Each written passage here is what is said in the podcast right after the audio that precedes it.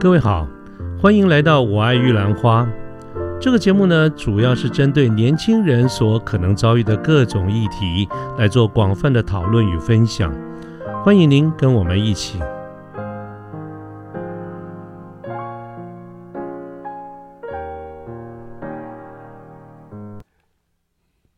呃，专利这一块的例子其实比较不好讲，因为假如你如果是要很容易对号入座，是吧？哎，呃，不不是，因为呃，专利这个法律服务跟一般的呃法律服务有很大的一个特性上的差异。呃，我们说所谓的专利服服务好或是坏这件事情，其实是需要蛮多时间检验的。例如，呃，因为因为现在还没有提到专利这件事情，就没有提到细节。哦，很快跟各位跟各位听众听众报告一下。专利这件事情，它的呃整个生生命周期非常非常长。它在一开始的时候，专利必须要先撰写，要申请，要先拿到专利。那拿到专利之后，接下来才有可能会做所谓的实施，才可以去做授权，才可以去做呃所谓的诉讼。那整个过程可能是十年到二十年的时间，这么长的一个呃一个一个生命周期，会导致一个问题是什么叫申请的好？嗯嗯嗯啊，我我现在说我专利申请得好，我自己在讲而已。那没有经过检验，他要到检验可能要过了十年之后，我可能已经不在这间公司了，已经是后手。承办人员都换了，对，或者是什么的。对对对，所以在这样的一个情况之下，其实很难定义我这个法律服务好还是不好。以效果来看，可是如果以短期来看的话，那所谓的好跟不好，它其实就是公司的满意度而已。可是，如果它是这个效果是很难用短期来检定的话，那请问满意度又何从从何来？满意度只只能建立在这个双方的相关的沟通人员沟通的舒适顺畅与否，是这样子吗？因为从这个角度在衍生，那如何专业的事务所说如何收专业的费用？如果一个事情要十年二十年以后才能够盖棺论定说这件事情到底做得好不好，那比较专业的收费或者比较不便宜的收费？他怎么收？好，这个主持人问到，主持人问到这件事情，其实是呃现在的法律服务遇到的一个困难。他这个的确是非常关键的一件事情，而且很很难处理。呃，原因就是在于很多时候什么是好跟坏这件事情没有办法这么快的定义。如果我们用短期来看的话，例如呃我们在很很多公司里面会在如果要选所谓的法律服务配合的事务所的话，其实就跟采购一样。它其实跟采购一样，呃，我们需要将所谓的呃呃，也不需要界定一些所谓的标准，然后货比三家，然后每年去做平和。这个在一般的公司采购里面都会定相关规范。可是，在事务所管理，我们如果如何选好跟坏，如何定义好跟坏，它就是一个困难点。很难去做这件事情，那变成是说，呃，我们一般来说，我们会做所谓的呃构面上的一个处理，我们可能会分成三个构面来做一个评分。那到底评分好好或是坏，就会变成很取决于所谓公司内内部的 in house 的一个呃一个想法。那啊，这个三三个构面其实常常会提到，分别是叫做科技的构面、法律的构面跟呃产业的构面。那这三个构面的评分。他怎么评，很多时候都非常非常的主观。那变成是说，如果我们要做得好，很多时候真的是要仰赖所谓的法律专家，或者是仰赖所谓的商业专家去做，或者或者科技的专家去做共同的一个会议上的一个搭配一个评分。刚才这这些呃议题的分享，包括事务所收费也好啊，它其实比较偏向是。呃，事务所尤其是所谓的 infer，刚才我们有跟各位报告过，就是所谓 infer 的呃一个角度。那其实，在整个科技法律界啊，刚才有稍微提到有所谓的企业法务，企业法务我们在一般的行话来说都称作叫 in house，我们都称呼自己叫 in house counsel。那因为刚才分享的内容比较多，都是在关于 infer 在做什么，然后怎么评评选事务所。那我们现在就呃，就就来讲一下，到底 in-house counsel 到底是是在做些什么事情。那我们现在就请摩斯来为各位分享。呃，我想要讲就是 in-house counsel，它呃最主要他在提供什么样的法律服务，要做哪些事情。呃，首先就是呃，大家最常听到就是呃。就是 in-house counsel，他们最主要是要审阅中英文的呃商业的合约，呃，包括客户，还有我们跟客户，还有我们跟供应商之间的合约，还有像是 R&D 那边他们呃技术开发合作的合约等等的，不只是这些项目。那还有其他要处理的是呃公司会发生的呃法律问题，我们要去做分析，还有要给予一些对应的解决方案。例如说，就是呃有关于共有土地的利用，还有受让人权利的保护，呃，还有呃公司公司关系人交易方面的法律的呃法律的问题，还有呃当然还包括了就是法律相关的教育训练，例如说我们要呃就是跟呃公司的同事呃就是呃训练他们就是要认识呃契约的条款。那要让他们知道，另外一方面让他们知道说，就是个人资料保护法的内容，也要呃提供这些呃知识简介，让公司的人呃大大致上都能够了解。还有也包括了要优化法务作业管理流程，呃，像是在呃公司的一些平台上面建立一些呃电子化的流程，使公司审阅契约。的一些流程可以在呃这个平台上面使用，更加电子化，还有一些公司的法务呃法尊的事务，呃，例如说就是对不起，什么叫法尊？哦，法尊就是要呃法尊就是要就是哪哪两个字？哦，法律遵循。哦，法律的法遵法律遵循，对对对对对，那就是法呃法尊要做的事情，它最主要是要呃预防公司呃有违法的风险。所以说，就是公司除了呃呃，公司有法务审阅合约之外，还有通常也会另外在在呃有一个单位是法法务呃法律遵循。但是有些公司可能就是法务就做这两块，有些是分开来的。对，好，那呃天人有没有要补充的呢？In-house counsel 的，我我倒是可以做一点补充哈，就是说我自己过去有。呃，很长的一部分的工作经验是在跟经销商的这个管理上面，所以我觉得当时在公司里面也跟法务一起合作，就是说我们在跟经销商的一些合约规范的时候，啊，预埋了一些可能将来有一些的呃想要拆伙或者是要合伙等等这一些，我也觉得当时我们有一个很重要的一个原则，就是要想办法跟法务双打。啊，我们当时的一个想法就是说，法务部门呢，其实没有办法帮我们决定我们到底要卖多少价钱呐，到底要给多少折扣。对。可是法务呢，呃，在我我我当时这这我们的一个想法是进可攻退可守。啊，这个退的部分至少帮我们做一个防火墙，让我们啊免于呃任何的法律的问题。那进攻的这个部分呢，就是我刚才讲，我们有可能将来跟经销商啊，不管是更进一步的结盟，甚至也有可能要拆伙。的时候预埋了一些该注意的事项，这个倒是我觉得我可以分享我过去的一点点的这个经验。我觉得在所谓的 in house 里面，法务部门的一个合作，就是跟法务双打，我觉得蛮重要的。对，像是呃我们最常遇到的呃公司里面的的同事，呃有两两种两种单位，一个是采购，一个是业务。那通常我们在审业业务的合约的时候，呃其实我们呃。需要知道业务他们的的呃谈了什么样的的商业条件，虽然这些商业条件不是我们自己能够决定，但是他们必须要跟我们讲。我比较常遇到的是，他们就是直接把合约拿来到拿来法务单位，那希望我们能够给出一个法务意见。但是我们如果不知道他们谈了什么样的商务条件，我们没有办法比较比较难提供呃商呃。比较难提供就是我们的意见，例如说，呃，像是设备，如果是如果说是呃设备合约的话，那我们就会不知道说到底他们有没有讨论到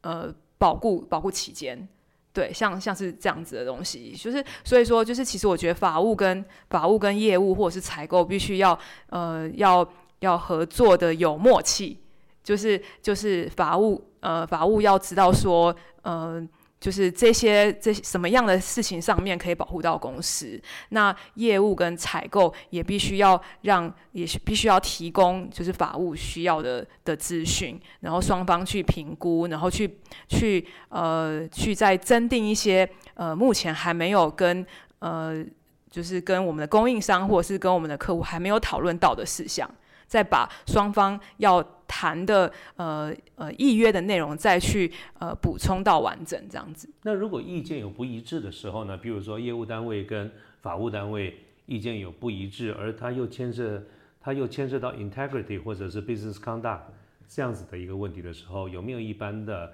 处理原则？其实这个这个问题其实不管我觉得不管是内部或者外部的法律事务所应该都会有碰到哈，就是说如果跟跟业务单位有不同意见，是我们这也遇过。我们有两种的做法，一个就是我们会提出我们的呃看法，希望业务或采购再去跟呃客户或是供应商再去谈一谈。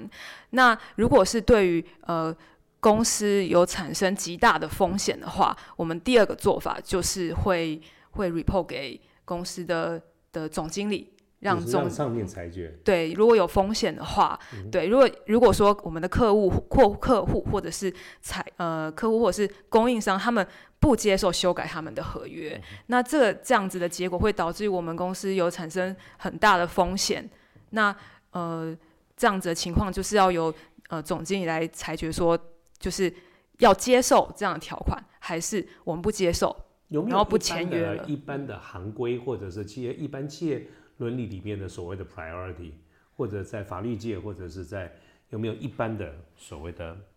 嗯 priority？呃，事实上应该是每一个个案，上市公司一定有要求要怎么样啊？对，不违法优先等等这一些有没有类似这种？呃，不违法优先，对，是通通常现在公司里面都很很注重。诚信条款就是不能够不能够有一些贿赂的行为，对，这个是这个是必须要是最优先的，对，但是其他都是个案来判断。例如说，呃，我们公司接不接受这样子的，呃，就是违约金的上限，对，类似像这样子，就是违违约金的上限，有些是呃，它没有上限，或者是它它的上限，它的呃，它没有上限，或者是就是。大概就是这个上限就到这边，对，所以说这个是可以谈的，或是这个谈好，然后没有没有没有个结论的话，就看哪一方要要接受。可是如果是对于刚刚主持人讲到的，就是呃最优先要遵守的，就是呃有会不会违反法律规范？如果是违反法律规范，会造成我们公司有呃极大的呃财罚，可能会遭到政府的处罚。那这样子的话，那这个可能。没有办法接受，对。不过顺着这个问题，好不好意思，我就这临时有想到一个我一个一点，请问哈，就还是牵涉到，就是说你们在法务做意表达意见的时候，啊，那按照什么样的一个一个原则来判断，多多少少听起来是跟所谓的行业别的行规是有关的，对不对？好，那我还是那个老问题，就是说作为一个法务相关的这个人员，你对于 domain 这个地方。啊，产业的一些所谓的行规，你是如何得知？是公司内部的人告诉你说，业界规矩就是这样子呢？还是有你你怎么你怎么样让自己具备行业别的所谓的 domain know how？我会这样子问的一个原因，是因为我自己个人的经历，我是从行销开始做起，我做了我做过 PM，我做过呃 sales 哈，做过 marketing。那么所以从这几个领域里面，我们认为一个人才的培养是要靠 rotation。啊，就是说它能够转，可是这样子的一个规则存不存在法务，尤其是公司内部的法务？意思就是说有没有那种，譬如说别的单位调过来法务历练，好，譬如说我们 sales 常常下一个下一个这个战场就是可以转 PM，可以转采购，因为他根本就是坐在桌子的这边那边而已，对不对？但是这样子的一个概念，所以才表示这几个方选是可以存在 rotation 的。啊，而经过 rotate，他这个人的经历会比较丰富一点。可是有没有存在？我我刚才讲，为了让法务更了解业务单位在做什么，或者业务单位更了解法务在做什么，有没有过这样子的一个例子？还是因为你们的专业性根本很难发生这种 rotate 的这种事情？主持人，我觉得听起来会比较像是后者，因为因为法律呃法律这一个这样子的呃呃法务这样的单位，它的呃它有一个呃门槛，就是它你们入门门槛很高啊。就是就是我们必须要了解，就是呃法法律相关的的知识。当然，我承我也承认，就是法务虽然说有这些这些这些背景，呃。就有些背景，但是但是我们也比较我们的弱势就是在于我们对于公司的的产品可能可能比较呃我们比知道的比较少，例如说规格，那他现在呃他现在研发的研发的呃主要的脉络是什么？这些这些部分我们是必须要去询问，就是询问呃公司的单位，我们不太不太容易得知这些东西，除非我们有呃多方的去去研究。对，那如果刚刚像主持人讲到，就是公司里面轮调的轮调这样子的的的情况，那我觉得比较有可能的是，就是公司里面主要处理诉讼、主要处理法务遵循、法律遵循、主要处理契约审阅的法务，这三这三个单位会彼此轮调的情形比较多。但是如果说要跟业务或者是采购，因为我们就是工作的的内容就是是。呃，截然不同的，对，那那要轮调的话，可能就可能必须要重新开始学习。OK，对，嗯，OK，所以看来我刚刚讲那个原则并不完全适用，因为我觉得你们有蛮多的进入或者退出的障碍。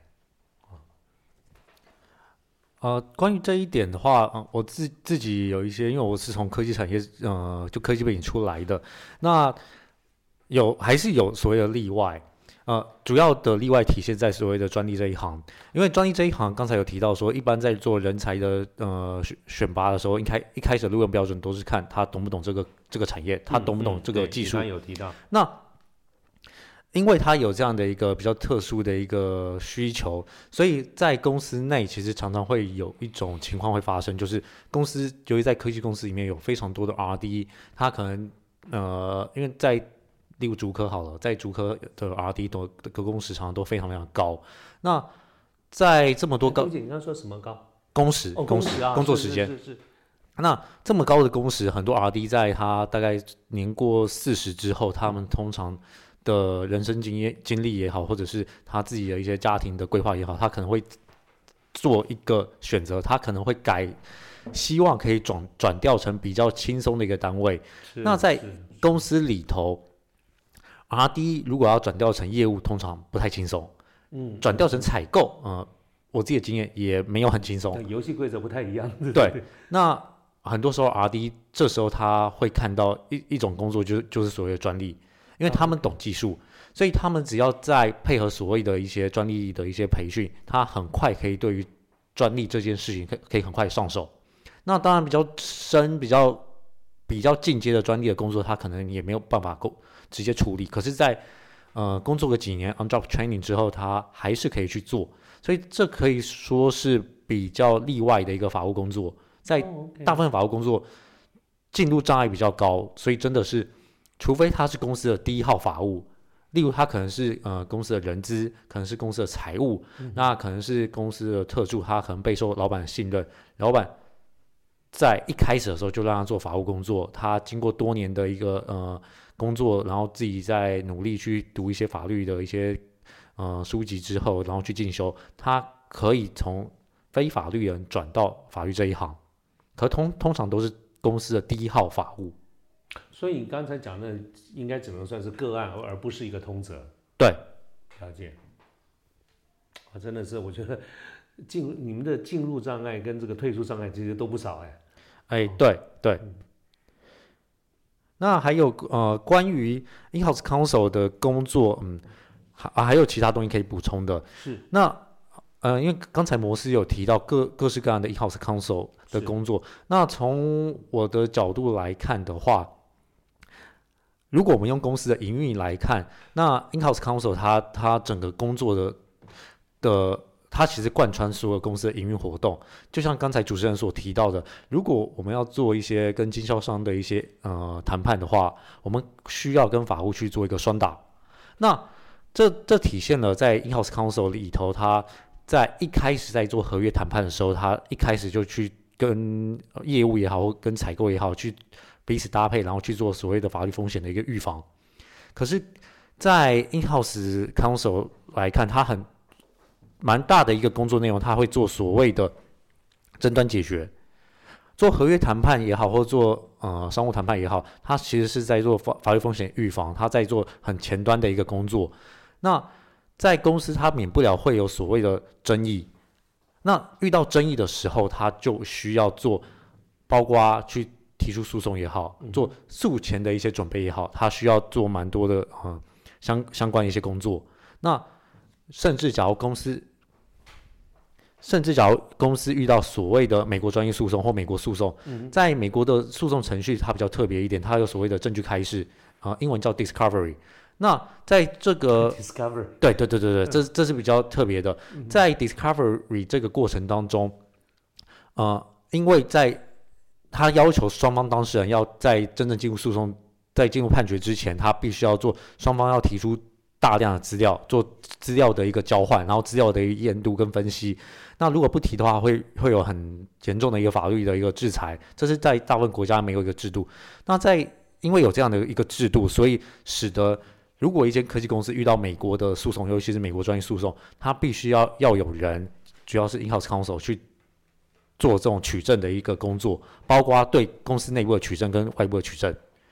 那这是呃关于 in-house counsel 的一个工作上的一个补补充。刚才虽然提到各式各样 in-house counsel 从营运呃的角度来看，它它有哪些工作，但是其实在实务上面，in-house counsel 呃，以我自己的实务经验，其实有蛮大一部分都是在做所谓的合约审阅。那关于合约审阅，有蛮多的一些细节上的一些问题。那呃，我我们可能就请啊摩斯来为我们做一个分享。好，呃，那因为 in-house counsel 它呃蛮多是在处理公司里的合约，那哪一些是公司签约时必须要注意的事项呢？呃，我来举例好，因为每个合约它的它牵涉到的内容都不太一样。我今天呃想说来讲三个合约，一个是股权买卖合约，一个是设备合约，一个是聘雇契约。那呃那在在股权买卖合约当中，我们要注意到哪些事项？首先，当然因为是股权的买卖嘛，我们要呃约定买卖标的。那买卖买卖标的就是目标公司的股权，就是双方要约定，就是呃买方要买